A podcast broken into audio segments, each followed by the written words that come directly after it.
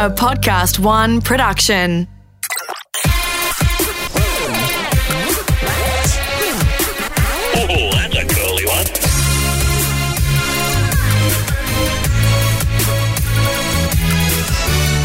The Big Questions. I'm Adam Spencer, and this is The Big Questions. Most people know about James Cameron, filmmaker, Avatar, Titanic, et cetera. Not as many people know he's a serious, hardcore engineering geek. So when I was asked to sit down with James Cameron at the twenty eighteen Vivid Festival in Sydney and geek out, oh, oh, oh, I couldn't say no. This is what happened.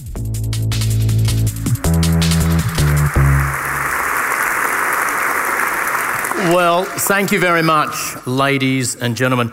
As we commence tonight, I want you to imagine, let your mind wander, and you're a visitor to a town called Sydney.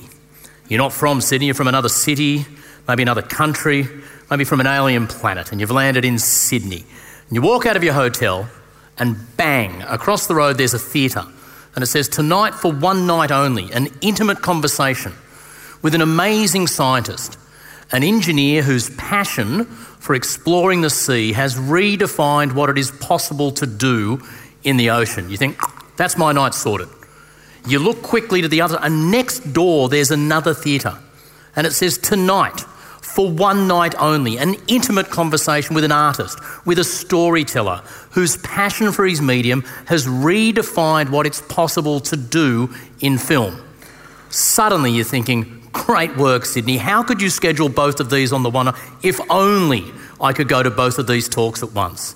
And tonight you can, because my guest is literally the only person in the world you can have both of those conversations with. And his name is James Cameron.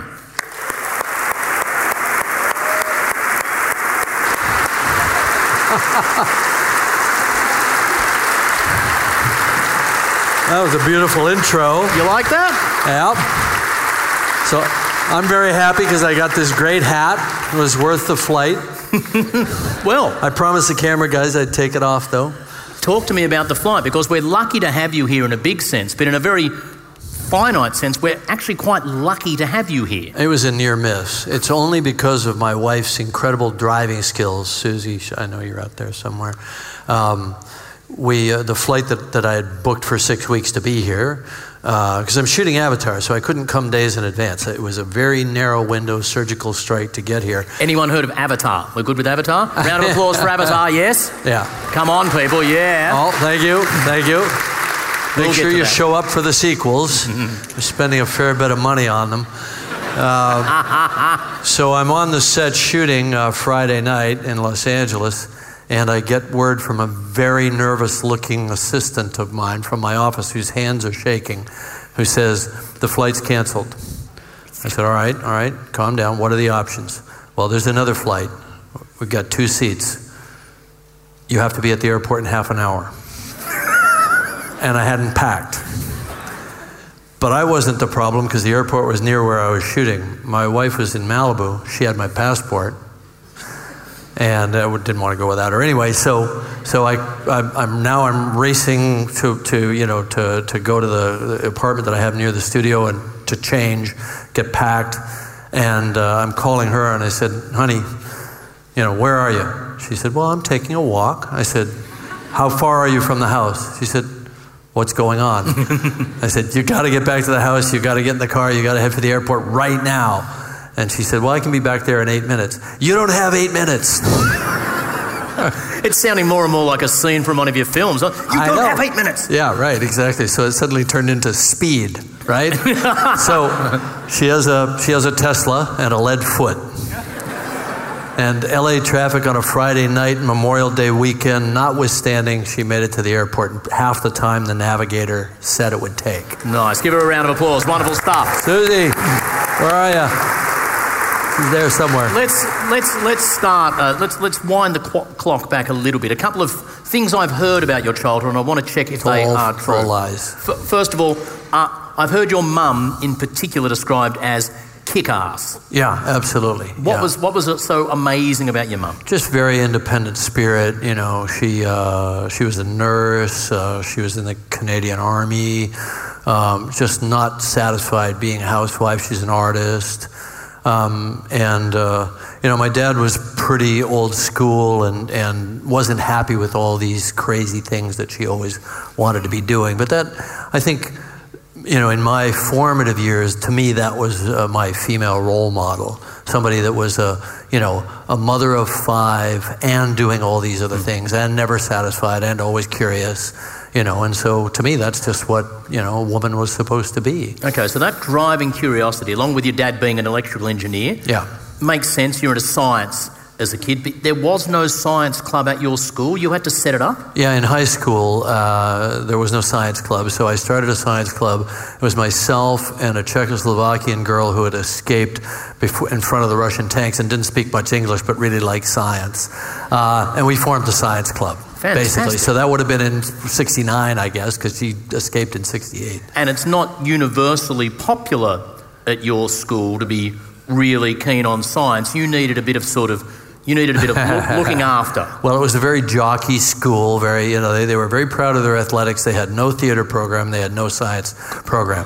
And so, you know, I was kind of the nerdy artist that was trying to get both of those things going. And and so I got thumped a lot. I was also I was also two years younger because I had sort of been accelerated in elementary school. So I was I was kind of runty compared to all my classmates. Nerdy, and young, runty. Smart ass. Bring it on. Right? A nerdy, young, you know, skinny, smart-ass, you know, with shoulders about that wide, right? You know, so, you know, I was always getting pounded. So finally I just got tired of that. And uh, I got the biggest guy in my class who was not very good at math. And I said, I'll do your math homework, and anybody that touches me, you beat the shit out of them. And that worked out great. I mean, I've, I've just got the image of one of the jocks at your schools. A new jock arrives at the school and doesn't know about the regime.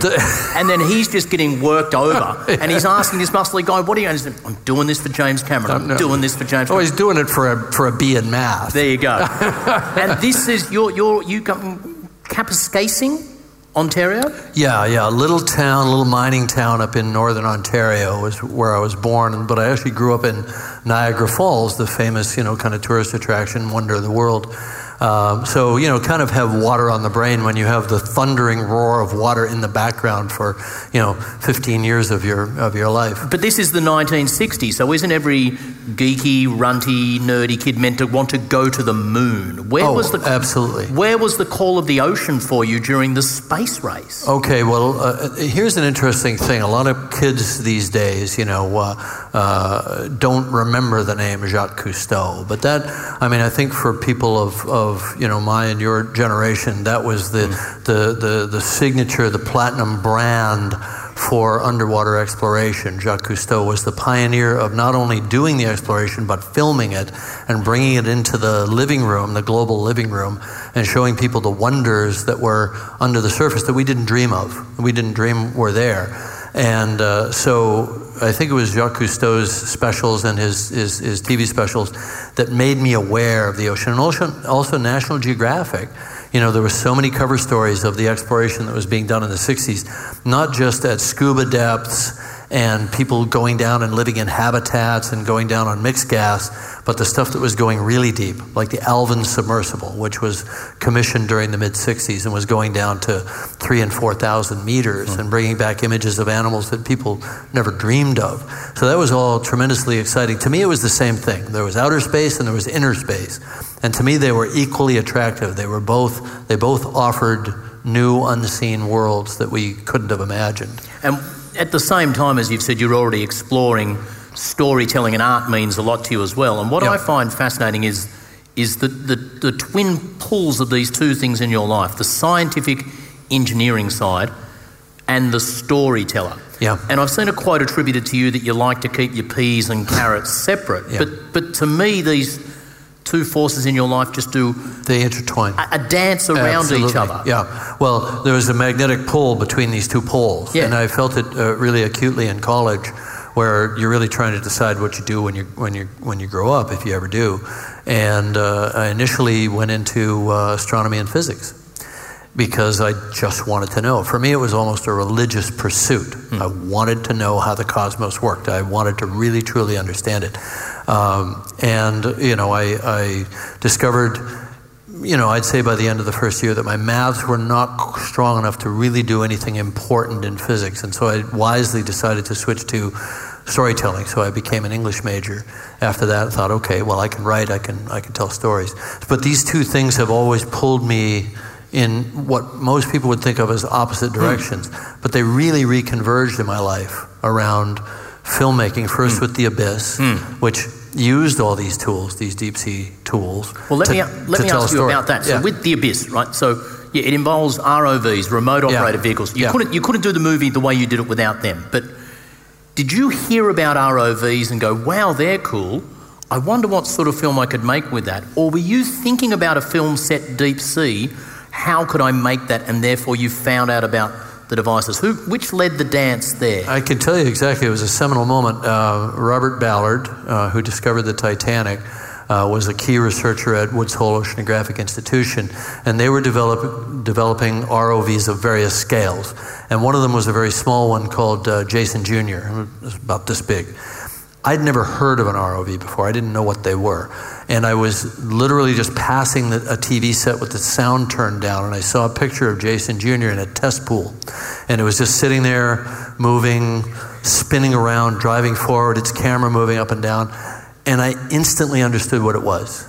I get it. That's a, that's got thrusters on it. It's a robot. It's got a camera. It's for exploring underwater. I was hooked. I turned the sound up, and I, I found out that it was actually being designed to take to uh, the Titanic the year after it was discovered, to go down. It would be offloaded from a submersible, from Alvin, and go look around the, the ship. So I became fascinated by, by re- uh, remote robotics in the deep ocean. And because The Abyss is described by some people as, at the time, and maybe even still now, the, the most dangerous film shoot undertaken in many ways. Well, I don't know how dangerous it was. I mean, it's true I almost died. Hmm. uh, well, you know, you take a bunch of actors into into uh, water. Uh, you know, and we were we were shooting in a seven million gallon tank, and the actors all had to learn scuba and then learn how to dive with diving helmets. So we could hear the, the dialogue underwater, and I was working in a diving helmet. I think it was more arduous than dangerous. It was just physically, utterly exhausting. It was a very, very difficult shoot. We heard in the introductory film there, there's a line, and you've said this a few times, my problem is that I am curious. Yes. Let me play Psychologist one oh one here, therapy session, lean back. and Okay. Like, lots of people are curious. Yeah. But what strikes me as different with you is you're curious, and when you think about something, the moment you then realise, yes, that could be done, you then have to do you it. You have to do it. That yeah, is, that so is you're onto it. You're onto it. That's the key thing. So that'll be four hundred forty-five dollars. Yes. That, yeah. That was not an hour. Yeah. Okay. That rate extrapolates out to about ten thousand dollars an hour. I don't think you're quite that good at it, but um, somewhere I think in the audience is Don Walsh, who's the other living human being. Let's give it up for Don. He's the only other guy on the planet that's been uh, to the, the same place that I went, even though we dove about uh, uh, fifty years apart and, and, and um, uh, about forty miles apart. Mm. We found that the place is actually quite flat down there at the bottom of the trench and about the same, about the same depth. But Don has a favorite expression, which is, exploration is curiosity acted upon. You can be curious and have that curiosity satisfied by having other people act on it and go and look. But I think the people that actually feel compelled to go and look for themselves, to physically project themselves to a place, whether it's in outer space or in the Arctic or the Antarctic or the deep ocean, those are explorers. But the thing that I find fascinating about the work you've done, that Pat, was it was it through his work that the, the bug to go truly deep came? Where did the passion for thinking, how deep can we go? What's it like to truly go down there? When, where did that come from? Oh, I think it was always there uh, from that, that, that period in the sixties where people were pushing, pushing, pushing, going deeper.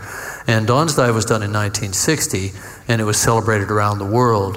But the, the, the really opening the frontier with bathyscaphs and deep deep submergence vehicles happened sort of mid-sixties with uh, Alvin and other submersibles mm. and so on.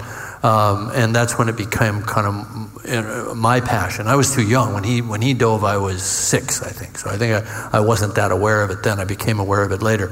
But when I was in high school, when I was about fourteen years old, I wrote a story called The Abyss.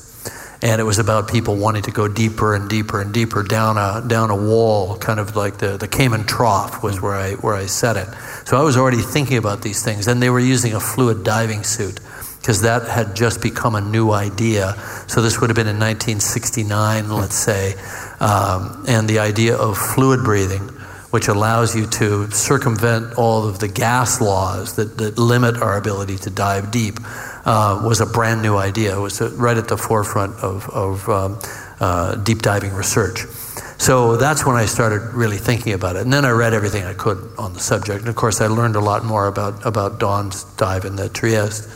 Deep Sea Challenger, this amazing project. We actually got some images here of some of the designs that you, yeah. you, know, you know, initially had. So you people need to understand this. You didn't just say, let's do this and talk to some other people about making it happen. You were the driver of all the yeah. actual engineering design of it. I got really on fire about the idea. We were we were out at, at Bismarck, and Bismarck is a very deep wreck. It's about almost five thousand meters. We saw some images in the introductory right. film. You also described it as a very a, a spooky place. Yeah, it's a very grim wreck. I mean, it's really the, the scars and the aftermath of that horrific battle that killed so many so many people are left there in the steel, and you see the effects, and you can only imagine the effects on the crew, on the human body. It's just a really a, a pretty horrific place, but a fascinating wreck, and it, and the, the wreck forensics of that were fascinating to me. But we took our cameras, we took our robotic vehicles down there, and they functioned at five thousand meters, and I thought, I was talking to our engineering team, which was uh, you know led by Ron Allum, who was the co-designer of the of the Deep Sea Challenger with me, and my brother Mike, who wasn't involved in Deep Sea Challenger, but he built a lot of our robotics and, and equipment. And I said, guys, we've, we're building stuff that's going to five thousand meters. What's stopping us from going deeper? What's stopping us from going to eleven thousand meters? Why don't we go all the way? Why don't we build a sub, build cameras, build a, you know, build a vehicle? Let's do it. You know, we're on fire here. We've been on a roll here for several years with several expeditions, and we're not hitting a wall. We're finding out that, that our that our process of innovation is actually being effective. We're doing it. We're, we're thinking outside the box. We're circumventing a lot of the kind of legacy technology that's been holding holding people back. Let's just do it. Let's go for it. And that was on our inbound leg from from Bismarck, and then we started talking about it again the next year on our next expedition. It was on the next expedition, when we were coming back into the Azores, that I started sketching up the vehicle. And we were talking about it, and we'd sit there at lunch in the cafeteria on this Russian research ship, and we'd say, well, what would you need to do? What are what are the barriers? What are the what are the breakthroughs that are needed? And one of them was the flotation. You know, if anybody can get to the bottom of the Mariana Trench, it's easy. Getting let's, back let's, is let's, the hard let, part. Let's stop and pause on the first half of that for a second. Anybody can get to the bottom of the Mariana Trench, dot, dot, dot. It's easy. It is. You just take a canoe, go out there, and jump overboard. Okay. You'll get there. Okay. Getting back is the hard part. Okay. In fact, we were standing on the deck right over the spot, and I picked up a, a crescent wrench, and I threw it overboard. I said, okay, that just went to the bottom of the Mariana Trench. That's the easy part. Getting back is the hard part, right? So you have to have flotation. If you're going to come back, you're either going to power yourself all the way up with thrusters, which is going to require enormous amounts of power that the sub can't have, or you're going to float back, which is how you do it. So what makes you float? Wood. Uh, wood is going to compress out and become not buoyant less than probably one thousand or fifteen hundred feet underwater just from the pressure. So then what? You know, you start going through all the materials that you think are going to float. You get down to one thing. One thing only that we know can float at that depth. It's called a glass sphere. Glass is the strongest material in compression that we know of, various forms of glasses. You put a little air bubble inside a glass, glass sphere, and it will go all the way down there and be buoyant. So let's get a lot of glass spheres and glue them all together in some kind of an epoxy matrix. That's called syntactic foam. That was the big breakthrough in the sixties that allowed Alvin and submersibles of its kind to work. Because Don's vehicle was based on using gasoline. Liquids compress relatively little. Gasoline's lighter than water. He basically went to the bottom in a giant steel balloon. That's exactly what it was. It was like a hot air balloon or a lighter-than-air vehicle. It was a lighter-than-water vehicle that went down seven miles. It worked, but it's very, very big and ungainly, hard to drive around, takes a lot of power to push through the water column. So we wanted something, and it can't be offloaded from a research ship. It had to be towed out to the site. So we were trying to work within the more modern paradigm of an offloadable vehicle from a ship of opportunity that you could get on site with quickly, drop in the water, and make your descent. So we had to use syntactic foam. The syntactic foams that were available at the time we started the project were inadequate. They would they would crush or be at least in yield at that depth. So Ron Allum, uh, who who was the project uh, lead uh, lead engineer on the project, uh, had to develop a new material that did, hadn't existed before. I, I love I love the idea of the journey. I love the challenges of it. Explain to people like the actual space you're in when you're going down. I heard it described as like in, inside a small fridge. What's yeah, yeah. Well, not like a mini bar. More like half of a full-size fridge. So we like spheres for pressure, ultimate shape, right? Mathematically, you get the you know isotropic forces all the way around a sphere. Oh, yeah. It's the least likely to fail in under under pressure of any shape. So you start with a sphere. Corners, edges. The, the no corners, give. no edges, no no rectangular or you know shapes. So you start with a sphere, and then you think, okay, how small a sphere can we get away with? Because that sphere is not going to be made out of, uh, you know, something light. It's going to be made out of steel uh, or possibly titanium. We looked at all the different materials. But it's going to be at, at the wall thickness that will get you to that depth without collapse is going to make it heavier than water. Now you're into flotation. You've got to float that sphere back to the surface. The flotation to go to that depth has its own weight. Now you start adding tons and tons of weight just in flotation. So the vehicle scales up based on the size of the sphere. So we said, let's make it a one-seater. We can put an individual human on site at full ocean depth, and that person can not only pilot the vehicle, but with surface support and robotics, extend our reach and be able to do significant science and exploration. That was the thought. So we started with a one-seater. It wasn't about doing a solo dive for any kind of record or anything like that. That was not our thought process at all. Now, the Ron, engineering drove that. The engineering drove that, yeah, exactly. So if we, we set ourselves a target of around nine to ten tons. We felt that was the most that we could manage and stabilize and get in the water and get out of the water on a ship of opportunity, meaning we didn't have some big mothership that was that was purpose-built for us, a seventy, eighty million dollar ship. We were just going to charter a ship that had a nice A-frame or a nice crane, and we were going to go on and off that ship. So that was our target weight. And to hit that, we had to have a single-seater vehicle. But we thought we could accomplish our science mission that way. So we started with a sphere, and then we just did a little ergonomic study to see how small the sphere could be. And so I just kept getting in smaller and smaller test spheres until I cried uncle. And Ron Allum, the co-designer of the vehicle, is significantly shorter than I am. And he was perfectly comfortable at the moment that I cried uncle. He got in and said, well, plenty of room in here. it, you, once you go past six thousand meters, strictly underwater, it goes from abyssal depth yeah. to hadal depth. Yeah. Hadal, named after Hades, Hades as yeah, in hell. Hell. Yeah, the underworld, death. Yeah. Yeah, I, I, no at, return. At, at the at the at the wonderful exhibition that I've been lucky enough to already see, which I think is beautiful. It's both deeply personal but also very scientific. There's a phrase you say: if things went wrong, I'd be quote chummed into a meat cloud in two microseconds. End quote. Were you scared? Well, as you can imagine, getting chummed into a meat cloud in two microseconds wouldn't hurt. No. By the time the pain impulse got to your brain, your brain would be a cloud. So that didn't scare. I mean, the the the the, the idea of pain didn't scare me. Um, as a father of five, you know, you have to sort of weigh that. I believe in engineering. I believe that that the the, the intellectual challenge of the project was to engineer against that eventuality, which is what we did. Took us seven years to design the design the vehicle. We worked for two or three years just on the sphere alone, because obviously, if your sphere's your sphere is the the thing that is most likely to to kill you if it fails. Um, ultimately, by the time we were through all of our engineering challenges and we had a working vehicle, the thing that worried me the most was fire. And John Garvin is here tonight. He was in charge of life support and what we called the sphere internal, meaning everything that went inside the sphere with the pilot. and he developed a simulator just like NASA would do it with a with a space capsule. And um, I actually went into a cold chamber and did test dives. Uh, John, I think, did a, some crazy like eighteen-hour dive or something like that mm. in the test chamber. Um, I think the longest dive I made was about three or four hours in the test chamber, but it was very accurate. You really froze like you really would, you know, cool off down there. Uh, so hypothermia was a threat. Fire was our biggest threat. Just quickly on that, in, in, because at, at the exhibition, your tickets to tonight get you free entry to this amazing Challenging the Deep exhibition.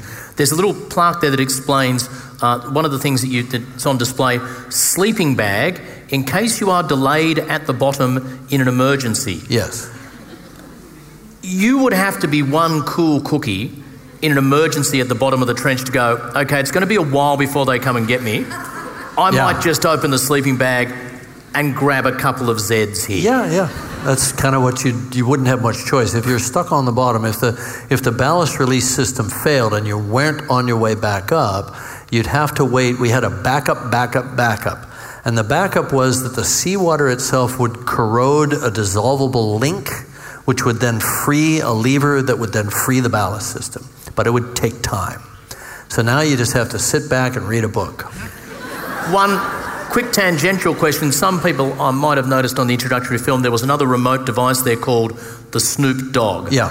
I have to ask, does Snoop Dogg know about the Snoop Dogg? The Snoop Dogg, yes. Snoop Dogg would love the idea of the Snoop Dogg, yeah, I'm sure. Exactly, and I'm sure he knows. Uh, I don't know if he's a science fiction fan or if he's ever seen The Abyss. I'm sure somebody brought it to his attention. He does yes. like the idea of being sealed in enclosed spaces with not much air. I do know that about Snoop Dogg. Right. What's some of the science? Well, let me talk about the Snoop Dogg. So yeah. Snoop Dogg was just a name I made up because I, I felt it was important if you're going to build these robotic vehicles that they become a kind of a character. They become kind of an avatar. Uh, and, and I'm using that term advisedly because I think all of our robotics are avatars of our human consciousness in realms that we can't survive or, or operate in, whether it's on the surface of Mars or if we send them out to the outer planets, the deep ocean.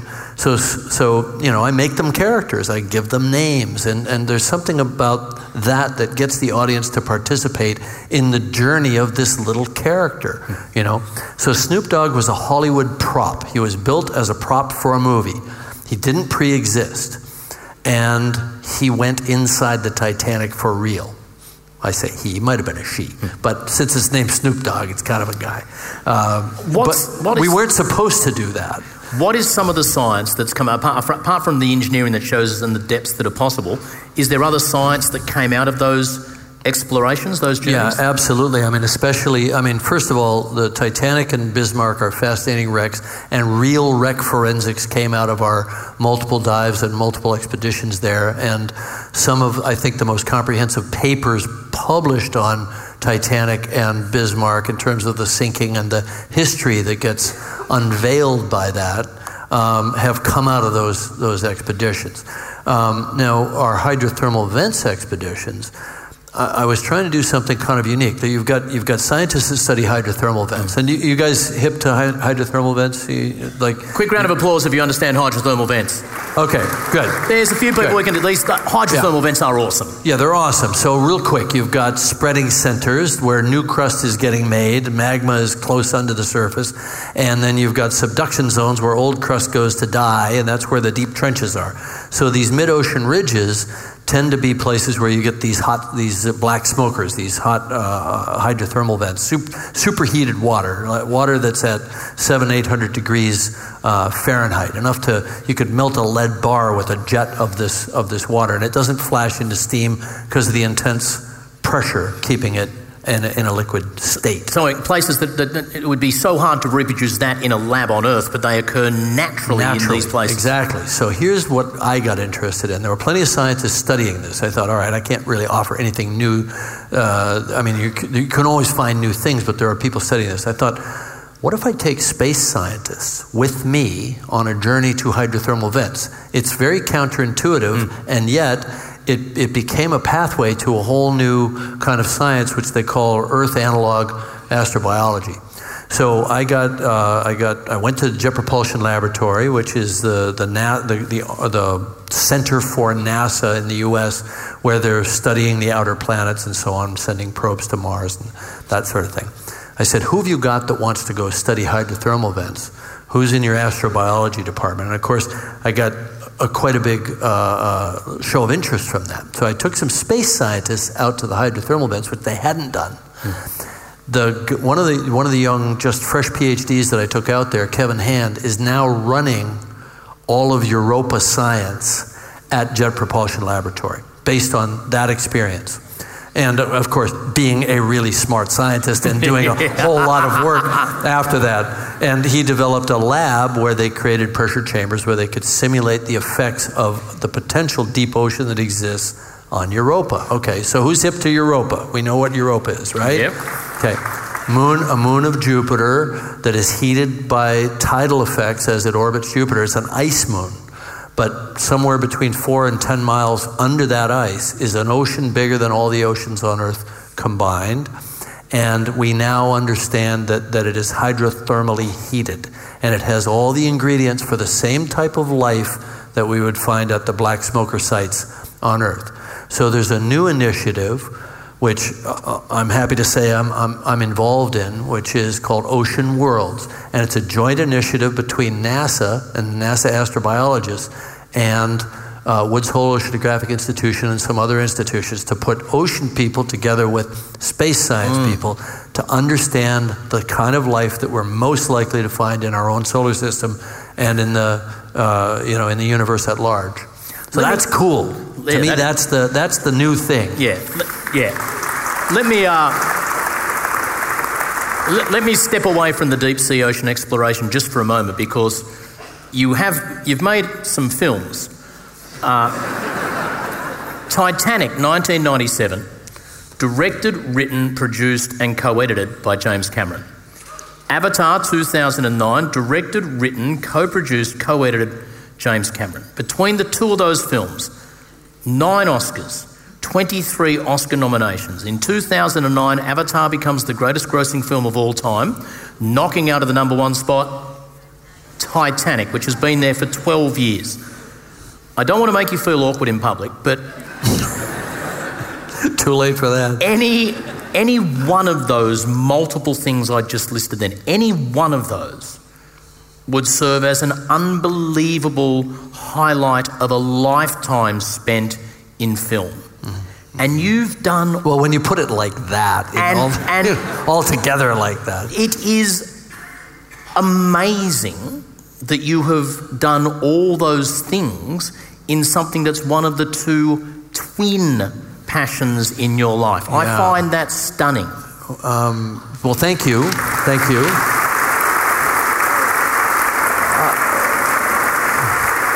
Yeah, I mean, it, it's it's lucky that those films made money so I could go do the exploration stuff. That's the way I look at it, you know.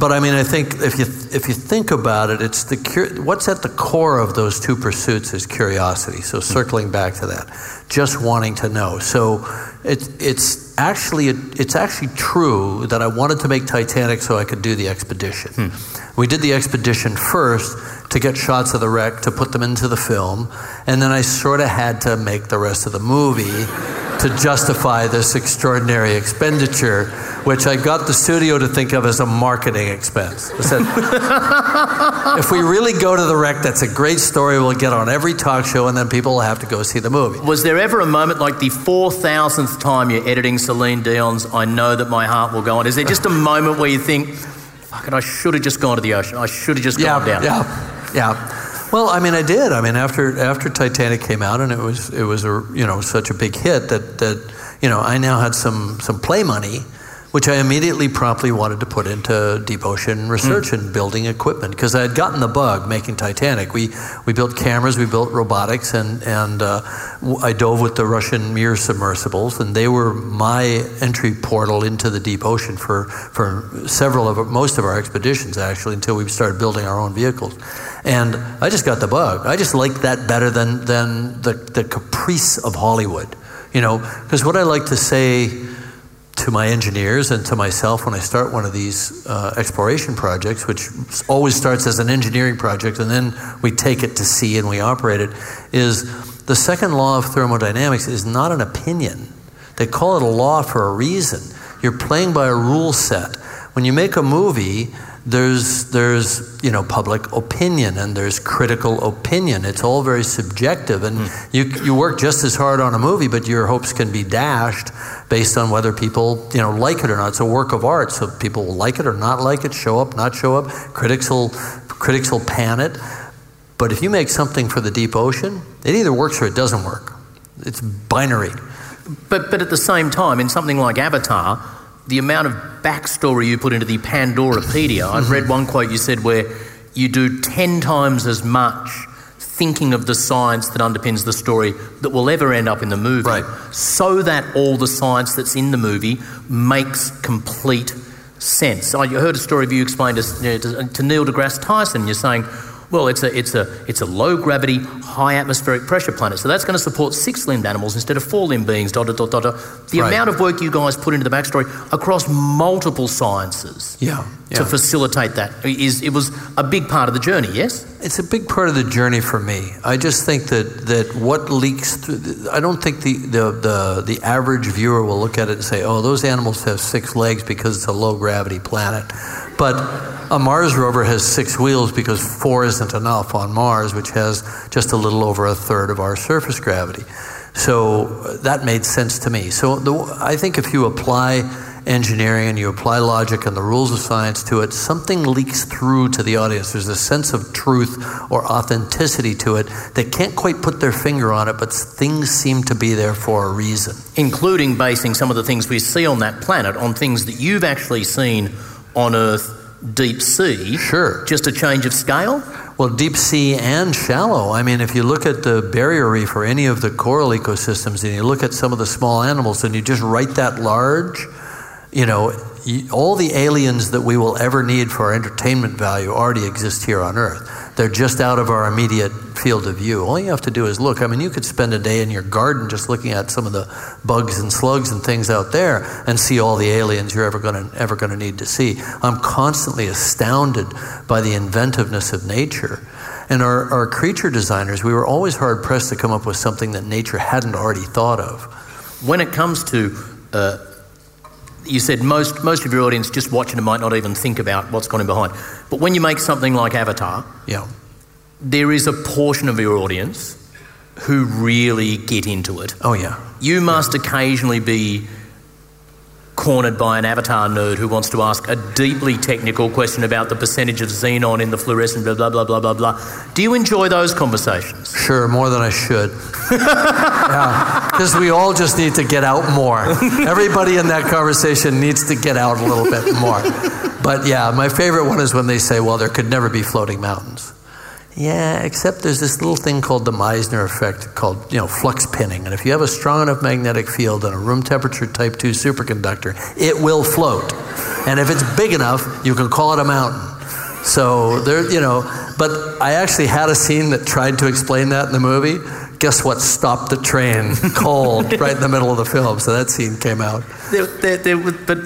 I mean, you you know you're transcending this sort of thing. You know you're making an impact in pop culture when uh, you feature on South Park.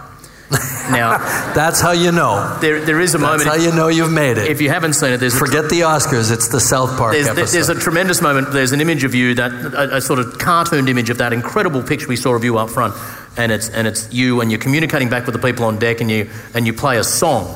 And it's the, I'm James Cameron, James Cameron the Explorer, I'm James Cameron, James Cameron. Guys, can you hear it? Is it coming through clear? Does South Park ring you in advance and say, look, this Wednesday you might no. want to be watching? No. How did no. you hear, or how do you find out you've uh, been my, in their well, my spotlight? Email blew up. Hey, loved your episode. What? yeah. What were your thoughts on it? I thought it was pretty damn funny. Yeah, I'm sure the people actually on the expedition thought it was even funnier than I did. It's not that flattering, by the way. You, you you do eventually follow every geek of the sixties child's dreams and, as you said, work with NASA. Yeah. And not just with NASA, with the Russian space agencies yeah. as well. You did some quite in-depth work, didn't you? Well, my, my history with NASA is interesting. I you know I, I wanted to. It, it's it's been two paths. There's the manned spaceflight path, and then there's the the robotic. So I, I was lucky enough to get involved with the Curiosity rover, the nuclear-powered Mars rover that's still up there operating right now. And I'm a one of I think eighteen. Uh, what they call co-eyes or co-investigators that developed the MassCam camera, which is the thing that sits up on top and pretty much shoots all the big big panoramas of, of Mars. I got to get involved in that. Um, but on the on the manned spaceflight side, I actually went in through the through the, the Russians first. In two thousand, I went to, to Russia, signed a contract with Energia, which was the group that was at that time sending people on Soyuz up to the Russian side of the International Space Station, which they could freely do, and NASA couldn't stop them.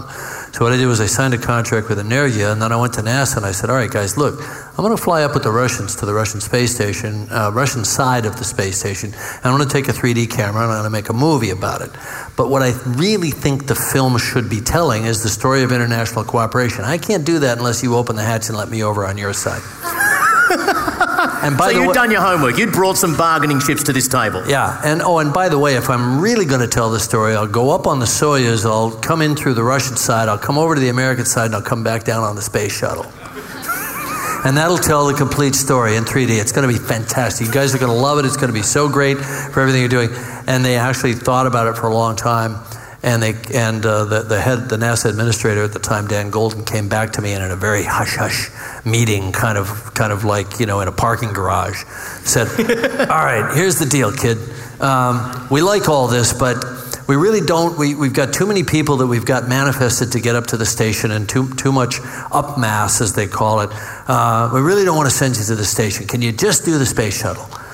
And he said, because I've got a mission, I could put you on as a payload specialist. You take the three D camera, you can fly that mission. It's the one mission that's not going to the space station in the next four years. And we call it the Orion mission. That was Columbia. Now, I didn't know that was going to happen, but I did say, I can't tell the story of international cooperation and going to Mars and how we learn to live and work in space from the space shuttle. I ought to tell it from the space station. So I'm going to politely refuse that offer, even though I know how significant it is. And I'm going to do it my way. I'm going to go up with the Russians. And he said, all right, now I believe you're you're serious about this. And he said, all right, we're going to do it. We're going to we're going to get you onto the space station. But then Columbia happened. And nobody was flying, nothing was happening, and they, they were in a three-year paralyzed spasm getting back to flight. And I happened to sit on the NASA Advisory Council at that time, so I saw it all from the from the inside. And it was, of course, it was tragic and, and horrific. But uh, uh, does everybody know who Freeman Dyson is, the famous physicist, the guy that created the idea of the Dyson sphere and all that? Well, Freeman Dyson sat next to me at the on the NASA Advisory Council. My first meeting was his last meeting. And they were giving him a medal for his service, and he stood up, and his final remark was, and this was right after we had just come from the funeral service at the National Cathedral for the Columbia crew, and Freeman stood up and said, I think the space shuttle is stupid, and I think you should get out of it as quickly as possible. And it was such heresy at the moment, and everybody kind of, you know, and he walked out with his medal, and that was that. He was right. The space shuttle was stupid and we should have gotten out of it.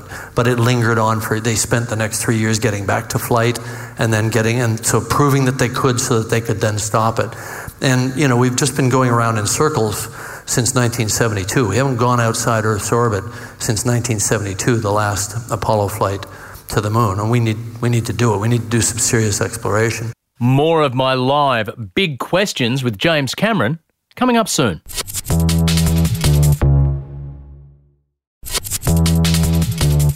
One more question before I go to the audience and see any questions you'd like God, to ask that, James Cameron. Wow. Yeah, we're motoring along here. But in, in terms of that moving beyond the space shuttle, there are projects like SpaceX that are sure. you know, you know, down the road of development. Elon is not screwing around. Yeah, there are other things that are talked about. What yeah. do you, when you would keep at least a casual eye in that area, what of those things makes you think, wow, that really could happen. Wow, that, that excites me in that area. I think Elon Musk is an incredible visionary. Who's who, he's doing what I wish I could do. Uh, he's got a little, he's got more resources than I do, and he is throwing it wholeheartedly into the things he thinks are important. And one of them is colonizing Mars, getting people off this planet, extending the human footprint. And he's not screwing around. He says there's one, there's only one way to do it, and you need a B F R to do it. And he's building one.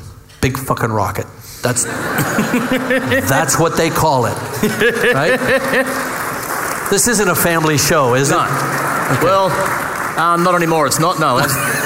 As, as they say in your business, we just lost our P G rating. Yeah. Um, bring up the house lights. Make your way towards the six microphones you can see around the auditorium. If you've got a question you'd like to ask, uh, before we do that, whenever I take events where there is a, a rapturously received international star and then the potential for audience questions, there's a couple of things I like to quickly explain before we move to the audience section part of the evening. Uh, first of all, a question is not you rabbiting on for four and a half minutes about your thoughts on the world and your life, followed at the end by A, to allow as many questions as possible. And I have instructed the uh, tech staff on this. From the moment I say the number of your microphone and you start talking, thirty seconds after you start talking, the microphone will cut out and we'll attempt to answer as much of a question as you have asked by then. And number three, to save you all the trouble of using up valuable parts of your thirty seconds, repeating the same sort of nervous gushing that people often do in the presence of someone like James. Let's assume, James, that everyone here in the audience tonight, one, is really thankful that James Cameron is here this evening.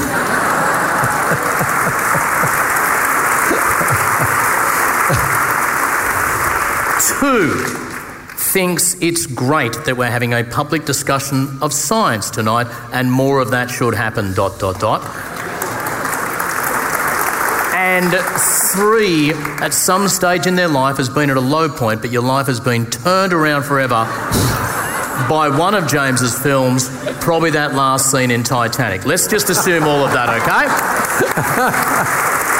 And that's how it's done. Exactly. And I let's, wish everybody would do that. Let's take a, at tops, thirty-second question from microphone one. Hi, James. Will uh, vegans save the world? Will vegans save the world? A cause close to your heart. Thanks, mate. Take a All seat right. and we'll get the answer. I think the world is going to need to save itself by taking a, a page from, from veganism. And it has to do with our our consumption as the dominant species on the planet, and, and how we're managing our land and our and our planet's resources in general isn't sustainable right now at the rates, the number of people, the projected population that's coming at us by by twenty fifty, possibly nine, maybe even ten billion people, and the way we use land and the way we go through resources. It's not sustainable. We're not going to make it. It's all going to crash and burn, or we're going to change. Now, I personally think we're pretty smart, and we're going to change. And one of the things we're going to have to do is eat a whole lot less, as in zero, ultimately, meat and dairy. So it's, I think that the people that are that are vegan now or plant-based um, are the, at the cutting edge of that and showing that not only is it possible, but it's desirable because your health and your uh, athletic performance, your longevity, your energy, and everything else improve. At the same time, you're you're helping the environment in a myriad of ways. And I could raps, I could I could go on rhapsodically about that for a long time, and I won't. Um, now, a lot of people don't like to hear that. And my favorite vegan joke goes like this: how many vegans does it take to screw in a light bulb? James, I don't know. How many vegans does it take to screw in a light bulb? Doesn't matter. We're better than you. So people view it as a kind of an arrogant thing, and, and and really it's not. What you have is people that are willing to use themselves as crash test dummies for the future and prove, as as I did for myself, because I'm curious and I'm scientific, and I thought, well, what better subject than myself? I'll try this and see if it works. And but, it's, but the it's, bit of all that that might surprise people, the, the health and the environment, yeah, sure, sure, and the, and the methane from the cows and all that, but performance. Yes. Some people would be surprised. You're doing a special film, one of your, a game changer project with yeah. a former U F C athlete. Can you quickly paraphrase yeah, I'll just that give you, for us? It's a film called The Game Changers. It's directed by Luis Cihoyos, who did The Cove. I don't know if you know that film, won an Academy Award, about the dolphin slaughter in Japan. Uh, he's a very aware, enlightened filmmaker. Uh, my wife Susie and I are the executive producers on it with some with some other people. We put up the seed money, and the film is actually has turned out beautifully. It's not in release yet, um, but it's about athletic performance, and it's about people who are getting that that winning cutting edge by eating plant-based, which improves your cardiovascular performance and, and uh, uh, your recovery time from workouts and so on. So it follows a, a bunch of world-class athletes who are who have adopted plant-based diets and are succeeding in their in their sports. And I think it's gonna it's gonna change a lot of minds about this, because the biggest barrier to entry, especially for men, is this idea that we need animal protein. Mm. In fact, unfortunately, in the medical community, most doctors equate meat and protein. They they say, oh, well, you need your protein. And when people hear protein, they hear meat. The fact is, animals get their protein from plants. We can get our protein directly from plants. And anybody that, that you know, it's kind of business one A, that you cut out the middleman if you want to really be efficient and succeed, have a better margin. In fact, this is how I sold veganism to Rupert Murdoch. I said, Rupert, it's very simple. You cut out the middleman. You go directly to the source. That's beautiful. Okay. Uh, Please, no one else come to the microphones. I'm worried I'm already going to disappoint a few people. So here we go. Microphone two, fire away. Uh, hi, Mister Cameron. Just a question about movies. Uh, the sixties sci-fi, how did that affect you? Things like two thousand one or Star yeah. Trek or even Lost in Space? Well, look, the sixties were a very formative time for sci-fi. It's where it started to become really mainstream. You had the B movies of the of the, the fifties, right? It wasn't really an accepted genre. Star Trek made a huge difference, brought it into our living rooms, and, and uh, uh, then you have two thousand one A Space Odyssey that made it art at the highest level. Mm. It was a, a, an A-quality picture. Uh, the thing about the sixties is that science fiction was generally rather dystopian, and it was a reflection of the angst of the time around nuclear weapons and pollution and, and you know, civil unrest and all the war, all the things that were going on in the in the sixties, which were a very turbulent time. And then in nineteen seventy-seven, George Lucas came along with Star Wars and created a kind of neo-myth, a kind of epic that took the place of, you know, kind of the Western and everything else that had been the mainstay. And that's when science fiction blew up to be truly mainstream. And now you cut to to uh, today, and something like fifteen out of the twenty highest grossing films in history are, are science fiction or, or, or fantasy. So it's gone beyond mainstream. It's now it's now the tentpole, right? So that's a kind of capsule history. And, and I, uh, some of these questions are, are looked at and hopefully uh, answered Uh, in a, a series of, of uh, one-hour specials that I did for A M C mm. on the history of science the fiction. The story of science fiction. Story yeah. of science fiction, yeah. Yeah, exactly. Thanks for bringing that up. Quick question. At the, you would have watched two, now, I suppose, obviously, a few times. Yeah. At the end there, have you got any idea what's going on? I didn't at the time, but I was intrigued. Uh, so I saw it when I was fourteen, nineteen sixty-eight. Uh, it's the fiftieth anniversary of two thousand one oh. A Space Odyssey. It's being celebrated, you know, by Hollywood and the kind of the the, the fans, the, the cinephiles, with the re-release of seventy millimeter prints and so on, which is which is very exciting. But here we are fifty years later. We're not doing the things that we were supposed to be doing in two thousand one. We're certainly not going to Jupiter with with you know human piloted missions. So I think we've undershot the mark as a civilization in some ways. Now, the other big question that two thousand one raises is about A I, about the disembodied consciousness of a machine consciousness. And that's the part of two thousand one that's as fresh today mm. uh, as as ever. And the film should be watched as a cautionary tale. Will there be a time when the machines say to us, sorry, I can't do that?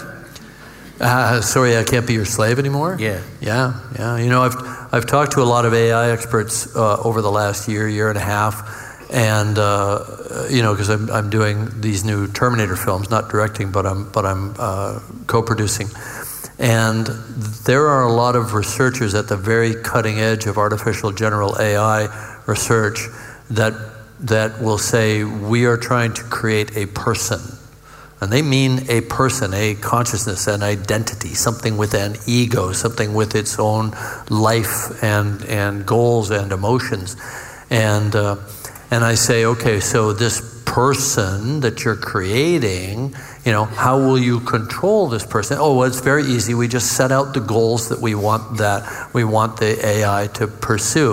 I say, okay, so you're saying that it has ego, which means that it has um, essentially its own sense of self and its own emotions and all that. But at the same time, you're putting shackles on it so that it can't do what it wants to do, but can only do what you want it mm. to do. I think we have a name for that. It's called slavery. How long do you think something smarter than you will ever be is going to want to be your slave? Hmm. About forty femtoseconds is my guess. No, I think about trying to manage an uncontrollable ego and tell them what to do. I thought you were going to say, and the name for that is Adam's thirteen-year-old daughter. But anyway, uh, I'll go back to microphone number one for the moment. What would you like to ask? I loved your quest- answer to question one, and if you could go into a bit more detail about your and your wife's involvement in transitioning the Muse School to veganism and a plant-based menu, whether there was any blowback from the school community and how you dealt with it. It was huge, and Susie can speak to this better than me, but she, she was the one that introduced me to uh, plant-based nutrition. For her objective was health, mine was the environment. We we pooled our our thinking on that, and we've been we've been major champions of that. Uh, she's leading the charge more than more than I am even now with her new book, which is called which comes out in October called O M D, One Meal a Day for the Planet, um, which is a, a kind of a, an advanced version of Meatless Monday, which is something that is easy to get into for people, and once you learn how to do it, then you can expand to two meals a day, three meals a day, whatever. Um, But, you know, she, she also founded the school eleven years ago in California called the Muse School, and it's a progressive school, um, uh, passion-based learning, and um, it's also got a strong green kind of environmental uh, motif to the school. And, the, and so if the kids, for example, were doing their, their own uh, gardening, creating their own produce and so on. Uh, so there's a seed-to-table kind of mentality. Mm. And, you know, I, I kind of... we started talking about it, and is how do you do an environmental school? One of the biggest environmental problems is animal agriculture, and feed the kids hamburgers and pizza at lunch. It it just seemed uh, so wrong to us. So she took the school uh, plant-based or, or vegan. It was the first uh, school in America, in America that we know of anyway, elementary and high school, that eats one hundred percent plant-based just at lunch. That's where the one meal a day kind of came from. The pushback from the parent community was huge at first. It was kind of a mutiny. A lot of people, they loved the school, but they didn't want to be told how their kids were going to eat. It's one and of the amendments to the U S Constitution, isn't it? The right to eat meat? It's the right to eat meat. You can, you, can, you can carry a gun, you can shoot it yourself, and you can eat it. That's the American way, right? And if you argue with me about it or challenge my belief system, that's what the gun is for. Exactly. Again, you see how useful that is? Um, So, yeah, there was a lot of pushback, but then what we found was that even though families left the school, unfortunately for those children, many others came and were now oversubscribed. Uh, they, they, people would even move uh, across the country, wow. three thousand miles to be part of that Fantastic. Kind of social experiment. Great. Up the top there, microphone number four, what would you like to ask? In your career, what was the most enjoyable thing that you did? In the most enjoyable thing career? You've done in your whole career. Oh wow! I mean, I've I've been blessed to get to do a lot of things that were would have been fantasies to me when I was in high school. Let's say, from getting to make a movie, getting to dive and explore the the Titanic, getting to go to the Challenger Deep. Um, most enjoyable thing in my life, you said career, but I'm going to say life, is being a father. Uh, seeing my kids born. That's pretty amazing. Mm. Microphone two, what would you like to ask? Hi James, welcome back to Sydney. Um, yeah, so thanks. A couple of years back you had an interview with um, James, um, Adam's sidekick Carl. Uh, so I'm just curious, uh, at the end of that you said that you donated the Deep Sea Challenger. Um, and I'm just wondering um, if you know where it is now and what it's doing, and you said you opened sure, the patents sure. and yeah. if those patents have been exploited for new things? The the technology, the, the sub itself and all of its attendant technology was gifted to the Woods Hole Oceanographic Institution so that they could incorporate it into their repertoire of techniques, because they were the the leading center for deep ocean robotics and exploration in the in the U S Uh, the sub was meant to come to Sydney uh, two years ago. The truck that it was being transported, it was going to go to the to the uh, Maritime Museum, uh, which is where the exhibit is that's around the, the you know my expeditions. The sub uh, the truck that was carrying it caught fire, and it burned part of the sub's outer fairing and part of its structural beam. Didn't hit any of the main the sphere, any of the main stuff before they got it put out. So the sub, uh, there's a lot of wrangling with the insurance companies, and now the sub is in San Francisco, where they're just completing all the repairs on it and getting it uh, spiffed up and back in full condition, and it will then come to Sydney at some point, I believe, uh, hopefully this year, uh, so that it can be displayed here. And then ultimately it may go back into service. I, I've got to get these pesky little Avatar sequels out of out of my way, so I could focus on on you know the deep ocean again. Just quickly on those pesky little Avatar sequels, but also you you spent a fair bit of time in New Zealand. Yeah. So do you and Peter Jackson just ever hang out and yeah. talk about what it's like to make multi-million dollar films? Actually, that's usually what we don't talk about, yeah. interestingly enough. No, he's actually become quite passionate about retooling the uh, New Zealand uh, agricultural economy toward plant-based proteins, and he and I mm. have some joint projects around that that we're that we're funding in terms of of uh, plant-based protein research and uh, the downstream businesses from that that can actually convert those proteins into things like burgers and sausages and things like that that that are perfect analogs of what you would. Uh, so you can't tell the difference, because I think that's one of the ways to really get it into the, to, mm. to more uh, more the mainstream. Microphone number one. Not the answer that people would expect, oh, I'm sure. That's good. Uh, James. And we talk about movies a um, little bit. So speaking of movies, uh, you have helmed movies that have taken millions and millions of dollars to make, and now we have people... I wish making... it was only millions and millions.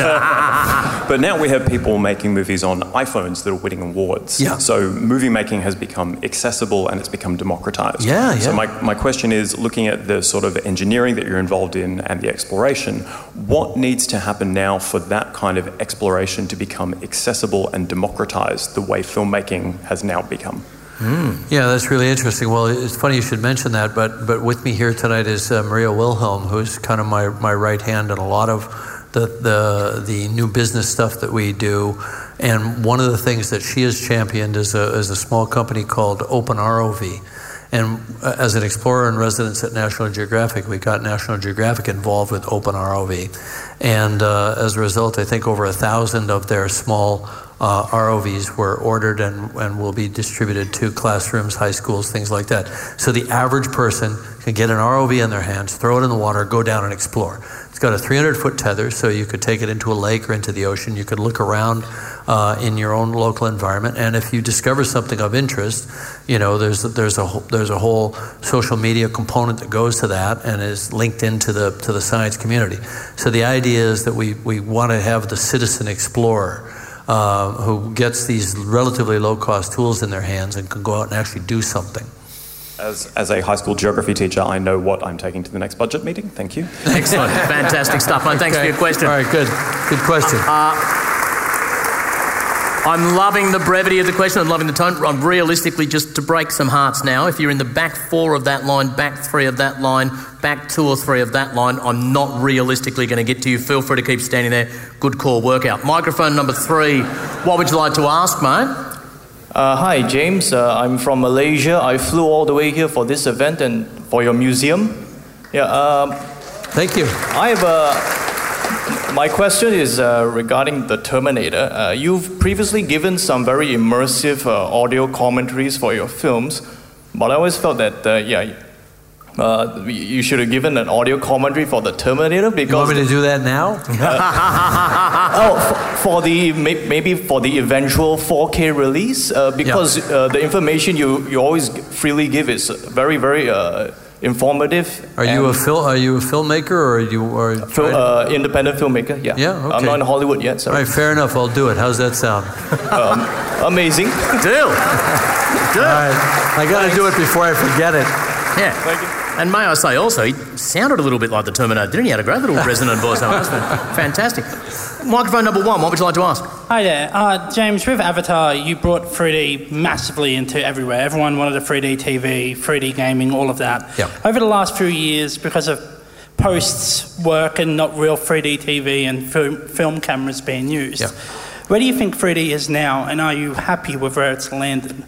It can always be better. He's, ask, he's asking where three D is now, mm. you know, and, and speaking as one who is at the kind of bleeding edge of three D back, you know, uh, in, in two thousand four, two thousand five.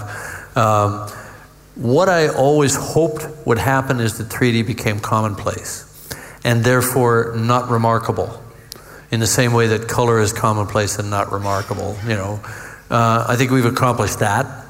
Um, you know, there, at the time that Avatar was released, there were about three or four thousand theaters worldwide that were th- uh, digital three D enabled projection systems. We now have on the order of sixty-five or seventy thousand three D enabled screens. Um, so it's become ubiquitous, it's become commonplace, and therefore not remarkable, which is why a lot of people attribute the decline of three D or the failure of three D. I think going from three thousand to, to, to seventy thousand theaters is, is far from failure. Hmm. Um, and that's good news, because I want Avatar to play in all seventy thousand of them, uh, Avatar, Avatar two. Now, that said, I think the, that Hollywood has done three D a disservice by em, embracing post-conversion, which to me is the wrong track. We should do native photography, because if we're ever going to incorporate three D into broad content production, which most of which is live or near real time or, or short, tur- short turnaround T V production and so on, we have to use the native production tools. Native production technology has basically stalled as of about three or four years ago. I was I was at the cutting edge of that, and, and basically the company is, is uh, the, the U S company is more or less defunct. The China company is still uh, functioning and continuing the, the development. But we need to re-embrace native native production. I think if I could, my hopeful prediction is that we'll get four K out of our system from a broadcast perspective, and then when that becomes utterly commonplace and one hundred percent saturated and adopted, everybody will look around for the next big thing, and the next big thing will be staring them in the face when they look in the mirror, which is, you got two eyes. We perceive the world stereoscopically. We will want our content stereoscopically. What we don't want is to have to wear glasses and have some kind of specialized viewing apparatus. We just want the screens to be all three D and it be good three D. So we're on the we're we're on the cusp of that being possible to happen. The question is, will it happen? Uh, from my own pers- perspective, since I'm not doing television production, I'm doing Avatar sequels, four of them. They will be, to the best of my ability, the best three D that's possible to make. And that includes uh, supporting people like Dolby Cinema, who have de- developed uh, high dynamic range projection that can put sixteen foot Lamberts of light on a three D screen through the glasses, which is revolutionary. Normally you're looking at about three foot Lamberts. sixteen is what you should be seeing. That's what movies should look like. So we need to see the rollout of these laser projection systems so that we can fully appreciate three D through glasses in cinemas, and then we need the rollout of uh, auto-stereoscopic screens, large panel displays where you don't need glasses at all and you have multiple discrete viewing angles and all that sort of thing. Anybody that's geeking out on three D knows what I'm talking about. It's all possible. It just a, it's just a question of, will it happen or not? But I can guarantee you one thing, Avatar two, three, four, and five are all going to be in three D, and they will look sumptuous. I loved uh, I loved the way that for a while there the questions were either science or movies, science or movies. The moment someone asked about the science of movie making, you just lost your shit then, didn't you? That was great. Woo! A couple more questions. No, microphone six for the first time. What would you like to ask from microphone six? Uh, yeah, so thank you, Adam, for acknowledging us close to heaven up here. Yep. Um, uh, yeah, James, I just want to ask you, one of my favourite disaster films is The Core, which is about the Earth's core slowing down and, you know, a vehicle having to go down through the magma, et cetera. I'm just wondering, as a challenge to you, and whether you know, is anybody thinking about, obviously remote vehicles, man-made vehicles would be difficult, but is it a possibility, and is anybody working on it, and have you thought about it? I think you'd have to convert yourself into a neutrino, a neutrino swarm if you want to go explore the core. Mm. I don't think it's physically possible given any kind of material science that we currently understand, which isn't to say it's not possible. We just have no idea how to do it. Mm. Question microphone four, what would you like to ask? Oh, hey, um, thanks, James, for producing um, your documentary series, Years of Living Dangerously. Um, I thought they were great, and my question is, will there be a season three? And are you currently, or maybe looking to do uh, work on the climate cause at the movies? Yeah, it shouldn't come as any surprise that it's very, very difficult to get a mainstream television show on climate change funded especially in the United States, especially now.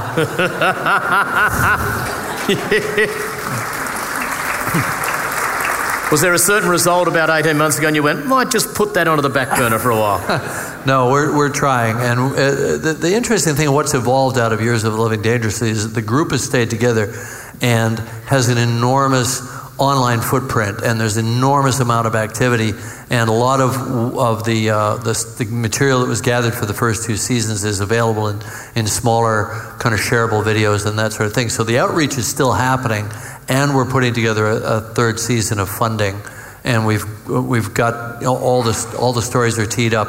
It's just it's difficult to do. It's well appreciated when it's done, you know, uh, uh, but it's it's difficult to get funded because it's hard to get people to show up for for bad news. So the trick is, how do you make how do you make a climate story, a show about climate, interesting and good television? Uh, you you have to make it human stories. You have to show how it's really affecting people right now today, and what we're do, what we can do about it. There has to be an optimistic thread to it, and that's our that's our challenge with that show. But it's yeah, it's definitely coming back. Microphone three.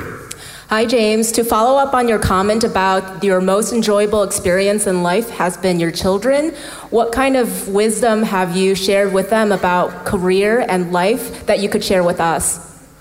Oh, well, um, I've got an, an eleven-year-old, a uh, fourteen-year-old, and a seventeen-year-old, and they don't really listen to me that much uh, about things having to do with career and life. Uh, it's that age.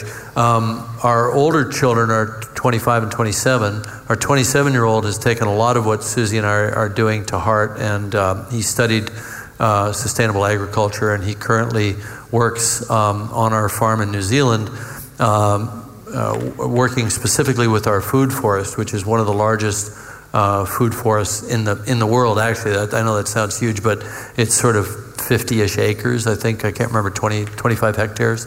Um, which is a huge food forest, but it's it's potentially uh, at its when it when it fully matures, capable of feeding something like two thousand people. Uh, so this is a, an, an experiment in sustainable agronomy that that uh, he's uh, jointly managing with another another guy there. So uh, yeah, he's taken what we believe and what we think is important to to heart. Absolutely. Right. But St- the younglings, it's the, the jury's out. Yeah. Thank you. Stage two of my program, to break the hearts of people at the microphone. I'm taking three more questions from there, there, and then back to there, and that's it. I'm really sorry. Microphone number one, what would you like to ask? Um, you spoke a lot tonight about curiosity. What do you think are some of the major skills that you have that you've been able to transfer across all your projects which have made you so successful? Hmm. That's a really good question, because what's transferable, right? What what do you have in common between an ocean expedition and a, and a say, a movie hmm. or a documentary film? It's you. What I what I say is, is common across that is that is it's a small team mentality. So how do you how do you move fast with a small team? How do you manage a small team of creative people? And by creative, they can be they can be artists and desi- designers on a movie, which is also a very technical medium. They can be engineers on a new vehicle project or on an expedition where you're taking new technology into the into the ocean. And so it's the psychology of managing a small team and getting the best performance from them and maintaining morale and all that. And I have to say, I may have been a, a good artist and filmmaker relatively early on, but I was terrible at that. That's a learned skill, at least it was for me. Ron Howard may have been born with that. I certainly wasn't. I had to learn it, right? And I think the expeditions helped a lot with that. Because when you're at sea with a small group of people, you become a clan, a tribe, a family. You're far from shore, you're isolated. Um, you can't just switch people out. Not that that was ever my way of doing business, but I, I started to b- become aware of the fact that if if you were there on that expedition that we might have planned for a year or two years, you're there because you're the best. And I need to treat people like they're the best. And everybody's going to have a bad day. How do you maintain morale? How do you how do you get people to cooperate? How do you get people with different skill sets and ways of of interacting with each other to work together optimally? So I think that's the skill set that applies to almost everything that I that I've done. And that's an ongoing learning curve. Great question, great answer. Question, microphone number two, what would you like to ask? Thank you. Just following up on the idea of the science of creating depth and an immersive experience in cinema. Yeah. I know in the in the really early days of, of Red Cinema, you really pioneered that, that workflow with Jim Janard, who founded the company. Do you have a, a view on the four V uh, look-around technology that's uh, emergent, and do you have any plans to embrace that in terms of how you might shoot movies in the future? Yeah, are you talking about uh, uh, multiple multiple lens tiled together kind of spherical data yeah, sets? Yeah, I started working with that, believe it or not, in two thousand. There was a very early version of that type of technology then, and I desperately wanted to take it on some of our expeditions with us. So I thought, what better way to literally immerse an audience than to put something like that sticking out on a selfie stick from a submersible, and while I'm looking at some new creature or some hydrothermal vent or some new geology, they're seeing it. And not only that, but having an interactive experience where they can pan the camera. So just in your, in your, your uh, you know, on your computer, on your iPad or whatever, you're able to move the camera around, maybe look back and see the submersible, maybe see us geeking out at the window, maybe look out and see what we're seeing at the same time. That's a goal of mine. That's something that I intend to incorporate in, in future expeditions. And what that involves is you've got to have a high a high-speed data link through water, which is called fiber optic. So we've I've spent a lot of time and energy developing fiber optic deployment systems so that you can get the signal to the surface, get it up to a satellite, get it out to, to shore and to, to uh, you know, out over the internet. So my goal would be to take those, you know, three sixty kind of immersive, I think of it as as thirty spherical data sets a second that you can interact with any way you want to, blow up, zoom in, pan around, all that sort of thing. I think that's really a, a way of the, the the future for having people, whether it's researchers, whether it's students, or whether it's just people who are curious and interested, follow along with explorers in real time. I think that's a critical technology, yeah. As I take our last audience question, I want to say to everyone else who's remained at the microphones, thinking if we just stare at him with puppy dog eyes, he'll eventually... You only get to M C events like this if you have a heart of stone. So yeah. I say I'm yeah. sorry to all Ruthless. Of you, especially those of you who are at very front thinking, we're so close, we're so close. Our last question will come from microphone one. No pressure to you, sir, but fire away with our no last pressure. question well, for the evening. I'm Adam, so I appreciate that, there you Adam. Go. Thank you very much. Looking um, after a brother. Hi, Jim. Nice to meet you. Yeah, hi. Um, while us uh, home theatre enthusiasts continue to wait patiently for The Abyss and True Lies. um, um, I'm big on inspirational quotes, and um, you have one of my favourites, which is, um, in whatever you're doing in life, uh, fear is an option. Um, yeah. But no, uh, fear's not an option. Fear's not an Failure's option. An option. Failure's not an option. Uh, but but uh, failure is an option, Failure's but fear option. Is not. Yeah. See, the, the, um, the NASA the NASA thing was failure's not an option from Apollo thirteen. And, you know, Ed Harris's yeah. line. I think failure has to be an option, because if you're if you're entering into something new and you're saying failure's not an option, you're not you're not taking a big enough risk. You're not going out there on the bleeding edge. You have to be prepared to fail. Uh, but you'll learn from that failure, and then you won't fail again. Now, having said that, I also believe don't fail. Just don't fucking fail. Do everything you can to not fail. Right? Yeah. Yeah, the, well, now you've taken me to a technical spot here, because technically halfway through his question, I, you did, I cut you him did off. Start to, I'll give you another off. ten seconds to wrap right. it up, because we're very close to time here. As uh, for, for people that might be sort of like uh, flailing a little bit in the fear, they, they find it very difficult to get yeah. out of there. Yeah. Uh, you know, the opposite from your good self, for example. Um, what's the best advice that you can give? Well, you just have to to not not be afraid. I mean, just. Just go do it, you know. What's the worst thing that can happen? You fall on your ass and look like an idiot, you know. Or you'll accomplish something, and you'll get and and people will see it, and they'll be inspired by it, and then then they'll do your own, do their own, you know. I mean, that's called innovation. If you're if you're if you're too afraid to fail to actually do anything, then you're not going to innovate.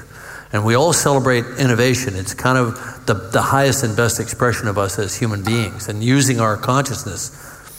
Great. Thank you very much. Thank you very much. Round of applause for all our audience questions. I've got three quick questions for you. Okay.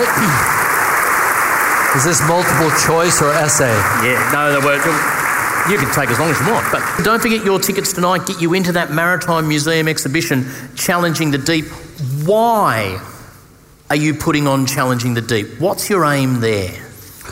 Well, I think it's it's the same aim that I would have with the documentary films, which is to inspire people uh, especially especially young people, to actually go out and do something, and, and to actually go out and explore. We tend to think as a society that exploration is done. We think back in the fourteen hundreds, everyone was going, what's over the edge there? Get me a boat, let's go and find. Has, yeah. the, has exploration died as a human driver? No, not well, look, the goals for exploration haven't died. I mean, there, there's, there's, the, if you added up just the Hadal trenches on Earth, all twelve of them, the surface area would be greater than North America, about one point two Australia. So imagine that there's an entire continent on the Earth that has is yet undiscovered and unexplored. Uh, so that's something to, to think about. And of course, there are all the other avenues for exploration. And as someone pointed out, uh, you know, exploration can and and is being democratized so that, that anybody can participate. Uh, so it's just a question of having curiosity and acting upon it. And that's, so the, I think the museum... museum exhibit shows that a, a kid from a suburb in Canada, four hundred fifty miles from the nearest ocean and three thousand miles from Hollywood, can just go and act on his dreams and do crazy stuff. So hopefully that'll be an inspiration to the next generation of filmmakers and maybe the, uh, and the next generation of explorers. And the inspiration for you was Jacques Cousteau. Tell us, for as long or as little as you like, about Ocean X. I've heard it described as Jacques Cousteau two point oh. Yeah, which is a dream that I've had for about twenty years now, which is to take the ship-based, small crew, interesting personality version of exploration, take it back onto the high seas with with cutting-edge technology, going deeper, going farther, and with a strong conservation element, a strong environmental consciousness. Well, that turns out to also be the, the dream of of the Dalios, Ray, Ray Dalio and his son, who bought a big ship and are completely retrofitting it as the as the ultimate exploration platform. And the B B C, which did you know uh, Blue Planet one and two, are coming in as mm. as uh, produce, producing studio on this. So Ocean X should be the great ocean exploration adventure series upcoming that will inspire the next generation. Hopefully. of. Hopefully. So let's close with Jacques Cousteau said, if you knew what was there, we wouldn't have to go. Yeah. And you've spent, it seems to me, most of your life being driven by a desire to have to go. Yeah. Where do you have to go to next? Well, I'd love to walk on Mars someday, but I don't think that's really in the in the cards. Um, there are a lot of deep ocean targets that are really interesting. We dropped a robot into the Sirena Deep, which is adjacent to, only about seventy miles away from where I dove in the Challenger Deep, and came up with one of the most stunning Uh, uh, scientific results of the of the expedition, the single single one, uh, which was bacterial mats at a subduction zone, which had never been seen, which means that we may have gotten a glimpse into genesis on Earth, the origin of life. This is now a plausible way that life could have emerged on Earth. We had hypothesized it, we went out and we found it. So that was very exciting. So I would go look there, and I would look at similar places. Um, but I've also gotten to this point where I think those deep ocean ecosystems are going to not be that impacted by, by human beings, notwithstanding the occasional beer can that winds up down there. Our fragile upper ecosystem in the ocean is at great risk. So I'm putting a lot of, most, I would say, most of my energy and capacity into the sustainability of our oceans. And, you know, when I came up from the deep dive, my friend Paul Allen was there because he's a fellow deep ocean explorer. And, you know, exhausted from the dive, he invited me over to his boat and we had dinner. And, he, and at dinner he said, what can we do to save the ocean? The answer I would give today is not the answer I gave him then. I said, I said, let's get more ships. Let's get more robots out there. Let's understand, understand better. Let's get our reach and so on. I now realize that the way to save the oceans is everybody everywhere, no matter how far you are from the ocean. We have to change the way we live and consume and eat, because what's killing the oceans is us eating the fish. One, we've we've literally killed ninety-five percent of the apex predators in the ocean. The ocean today does not look like the ocean looked two hundred years ago. It's completely different, but with our shifting baseline, we think it's normal. And everything that we do travels downstream into the ocean. Every bit of plastic pollution, every bit of nutrient runoff, the way we run our agricultural systems, which are in turn a response to how we eat and how we consume, these all have to be looked at. We save the ocean on land, not in the ocean.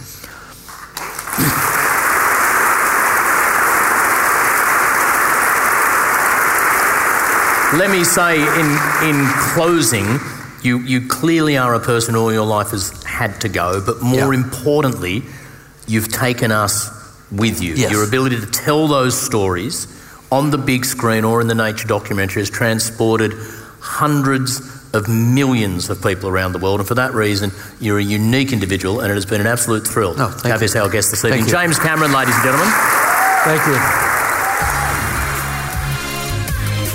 This episode of The Big Questions, as always, was produced and edited by Alex Mitchell in the Podcast One studios. Series producer Caroline Pegram, and the theme music provided by the good people at Uncanny Valley. If you want to hear more Big Questions answered, go to podcast one dot com dot a u or download the Podcast One app or look us up on iTunes. I'm Adam Spencer. I'll be back with some more Big Questions soon. The Big Questions.